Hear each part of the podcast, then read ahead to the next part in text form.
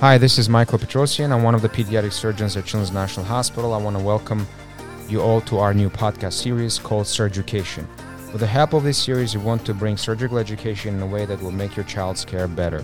I want you to know that you are never alone. We're hoping that we'll, we'll be able to educate you, bring about knowledge, answer questions, and help take care of your child.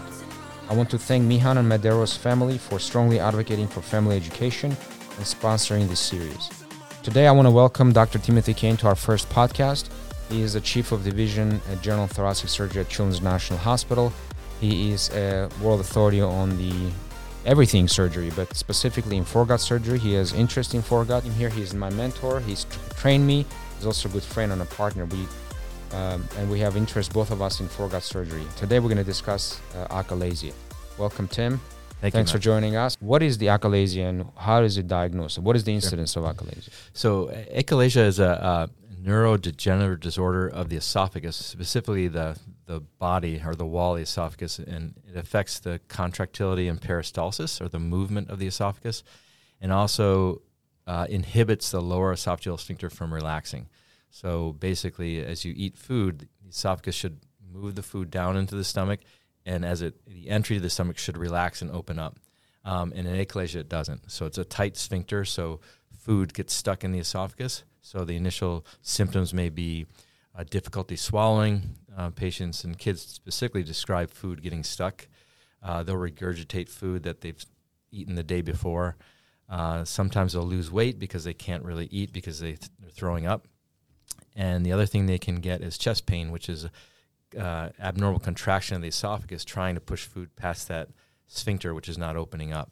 And a lot of times these kids go undiagnosed because of the symptoms are so broad Right. and uh, they get confused with reflux. So how do you differentiate? Is it what test do you get or what test should parents ask for or, or inquire whether it's pediatrician or gastroenterologist? Sure. So, I, and I can tell you also that the incidence is much lower in kids. It's about one in a million. Um, although some studies are suggesting it's more common. And in adults, it's a hu- one in a hundred thousand people have the condition of achalasia. Not sure what causes it, but and what the pre- presentation is. But in kids, um, 95% of kids under your year of age will have reflux and they outgrow it. Um, but if you have reflux later on than that, um, you have to distinguish that from other esophageal conditions. And a gastroenterologist would initially order an esophagram, which is a uh, X-ray study where you swallow contrast and they measure the um, column of barium going into the esophagus and into the stomach, and it should flow freely into the, into the stomach. Um, and they look for reflux on that study. Um, with achalasia, what you'll see is a, a narrowing at the sphincter where the contrast doesn't go through; it just sits there in the esophagus. So that's the initial study that's done.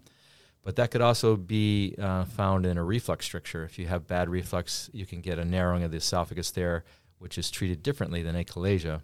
So the definitive study for achalasia would be, in addition to doing an endoscope and looking at the lining of the, of the esophagus, for reflux strictures, what, what would be seen on endoscopy is, is a very inflamed esophagus, um, a narrow opening, and, and just diseased from. from And most acid. of the time, the gastroenterologist will biopsy that to determine Correct. whether it's reflux related stricture versus just achalasia, because you shouldn't have any changes in the esophageal lining of the organ lining uh, in the achalasia versus resoph- reflux stricture. Correct. Uh, there's three types of achalasias, and that will determine based will be determined based on a manometry. Yes. So, So- high re- resolution manometry is the definitive test to diagnose uh, achalasia. In addition to what type, there's three types, and so uh, they all have a lower esophageal sphincter spasm or tightening, doesn't relax. So Chicago type one uh, has sphincter tightening and inconsistent peristalsis of the esophageal body.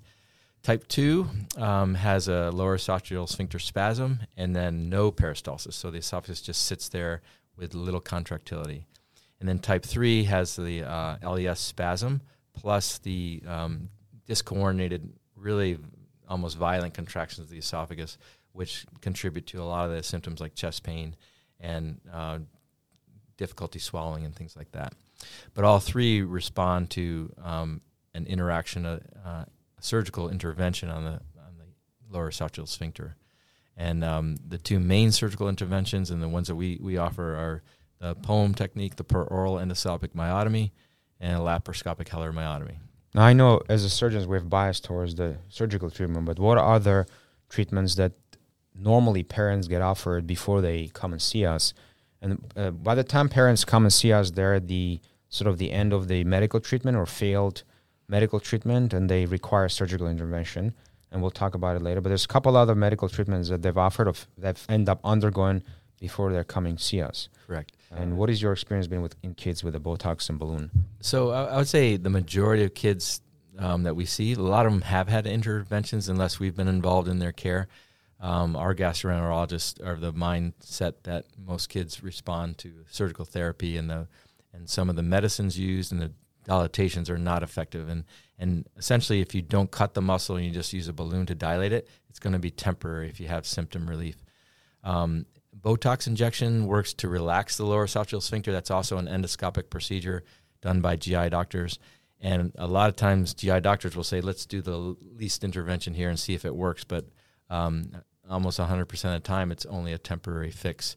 And for a child that has a long life ahead of them, uh, surgical myotomy actually gives long lasting uh, results in better than 90% of kids.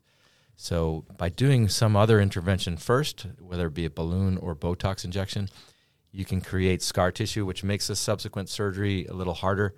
Um, and we, we definitely have a fair share of kids who've had intervention before, and it's definitely diffi- more difficult to do than someone who's not had interventions. Right. But on top of that, there's risk of perforation with balloon. Correct. So that's also something that we always uh, afraid of when we dilate ourselves that there's a ch- possibility of perforating, and we don't really. It doesn't really cut; it just tears everything apart, mm. and symptomatically yeah. symptoms go away for for a little while, and then they come back. Yeah, generally for a balloon dilatation, it's a month or less. Yeah, but Botox, it's maybe a little longer, but almost always comes back. That's right. So there's two types of surgical treatments that we offer at Children's National, and uh, Dr. Kane can elaborate a little bit more on a Heller myotomy. Um, this is done laparoscopically. It's an minimally invasive procedure um, and is currently, I, I, would say, standard of care. Mm-hmm. Standard of care, um, although now with increasing experience with the POEM uh, since 2010, uh, you know, most most surgeons will do either a laparoscopic or a robotic Heller myotomy. Um, for kids, robotic surgery is not really um, effective because the instruments are really large. So we can do laparoscopic surgery in, in the smallest kids we, we do for for Heller myotomy have been between three and eight months of age. So those are kids we would do a lap Heller for. For kids larger than three years old or two years old, they're big enough that can they can undergo a POEM. So we've done kids in that age size uh, and weight size and, and age range. Um, but the the Heller myotomy basically comes from the outside and cuts the muscle, and then oftentimes you have to dissect around the esophagus so you can create a hiatal hernia or a, a reflux uh, from that operation. So you have to do some type, usually some type of anti-reflux procedure. And for uh, uh, achalasia, the anti-reflux procedures are partial wraps, which are by definition are less effective than a full wrap. But to do a full wrap around the esophagus, you're actually contributing to potentially difficulty Difficult. swallowing. So, so for parents, for those parents, wrap means you take part of the esophagus, the upper part of, excuse me, stomach, and wrap around the esophagus, creating a sort of pseudo sphincter mechanism so it prevents reflux, acid and bile reflux into the esophagus. But as Dr. Kane said, you break down the narrowing. You don't want to create another narrowing by wrapping the stomach. So the wrap is done in partial fashion, and it's really not that effective. And uh, it's also controversial. Some surgeons don't even do wrap. Right, I can tell you believe that. In, believe in it. Yeah, I can tell you that a lot of surgeons who deal with kids who are growing, who do a lot of lap Heller myotomies, will actually not do a wrap because as a kid grow a child grows they can twist the wrap they can it can cause a point of fixation. And then oftentimes uh, you have to go back in and take the wrap away sometimes redo the myotomy. So in our practice we've gotten away from it because it's much easier to treat reflux than it is uh, to treat the difficulty swallowing which can be a big problem with with anybody who's had a myotomy initially. Right. is and um, in terms of offering POEM it's ba- based on a discussion between us and the family. So sometimes we've had patients come in and say, well, they would prefer the Heller myotomy, but the majority actually are, are leaning towards POEM because as you do the POEM, um, you can actually tailor the myotomy um, based on the intraoperative uh, balloon uh, catheter we use to measure the esophageal diameter. and distensibility. It's called an endoflip. And then also, if you do a, um, a poem, you can, doesn't preclude going back and doing something else later, whether it be a repeat poem or a balloon dilatation or even a Heller myotomy. But we, we have a series of kids who have had Hellers, either here or elsewhere, that have had dysphagia that we've gone back and done poems on, and they've done quite well. So it's, it's a different uh, aspect of the esophagus. So you, you basically have you know 360 degrees of the esophagus to work with. So um, and for those who for those parents, if your child had an operation or a medical procedure, whether it's being balloon dilatation, um, Botox injection, um, or Heller myotomy, the POEM procedure, which is in our opinion is one of the best procedures in achalasia, is still feasible because it's it's done through the esophagus not through the abdomen, and it's basically like Dr. Kane said, it's a 360 degrees of tissue to work with. So if the cut was performed on one side, obviously the myotomy that's going to be done through POEM will be on the opposite side that will determine during the operation. So it is still feasible to do the operation, even though you had the previous uh, achalasia operation that p- failed if your child still has symptoms yeah. of the achalasia in, in our experience, we've not had to um, revise any of our poem uh, procedures to repeat myotomies. Uh, we've done a couple poems in kids who had poems elsewhere, um, and some Heller my, um, had in poems in kids who've had Heller myotomies elsewhere.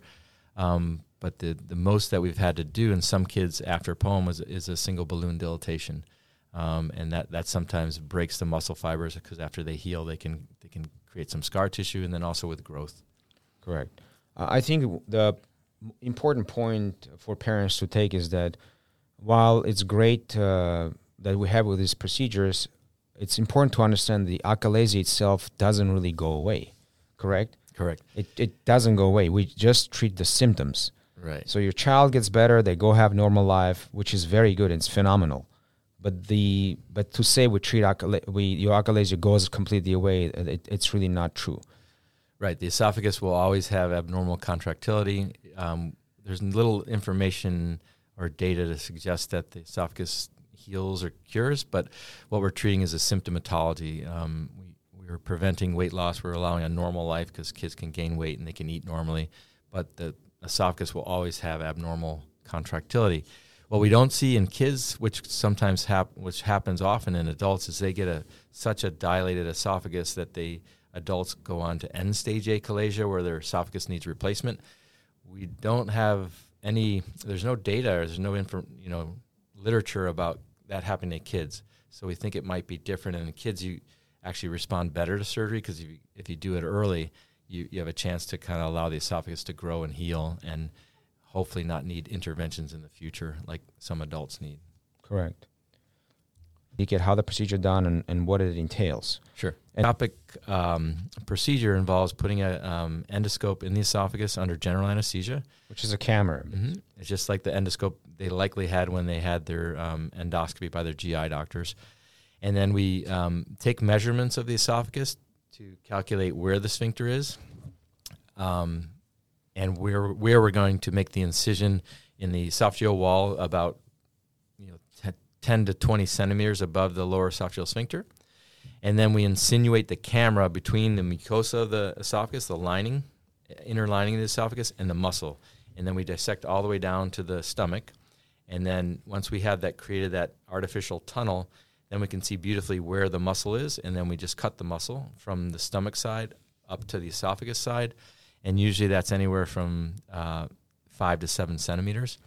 And then at the time of surgery, we use a, balloon catheter called an endoflip balloon, which measures the esophageal, um, lower esophageal sphincter diameter as well as the distensibility. And then we can uh, pretty carefully calculate how much we need to uh, cut that muscle and how long to make uh, uh, relieve the difficulty swallowing. And initially, what we see classically on on the balloon catheter is that the diameter of the esophagus is about it's in millimeters, like five to six, seven millimeters. It's tiny and I show the parents the pictures before and after. It's like an hourglass, and then after it looks more like a, a straight tube or just a mild waist um, in the uh, across the sphincter, and it's over 10 centimeters typically, which will um, tell us that we've cut the muscle enough.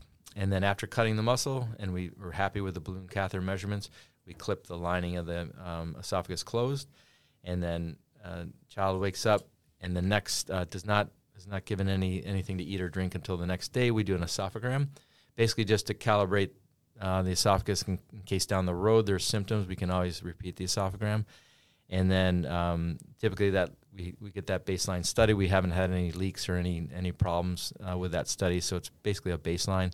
And then we advance the diet on clear liquids, and then basically a no chunk diet for two weeks. But most kids will go home the uh, day after surgery or two days after, depending on how far they live away from the hospital or the area, and if they're tolerating diets and not needing IV fluids and things.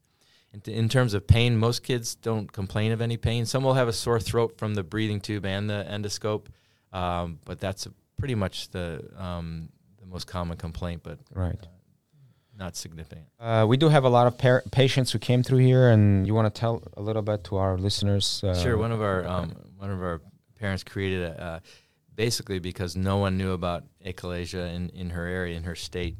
Uh, she created a Facebook page called Parents of Achalasia Kids, and she's been a, a champion for uh, getting the word out about um, achalasia. And there's there's um, patients and families on this Facebook page, which include adults, some adult patients basically as a, a, a chat and support group because in, in, a lot of areas no one's ever heard of this, and particularly in her uh, instance when her son got an upper, upper GI, the radiologist said he'd never seen this before, and we see it all the time here. But you know we're in a big center in a big city, uh, but a lot of places out away don't don't see it, and if you, don't know what you don't know, if you haven't seen it, then you may not know it.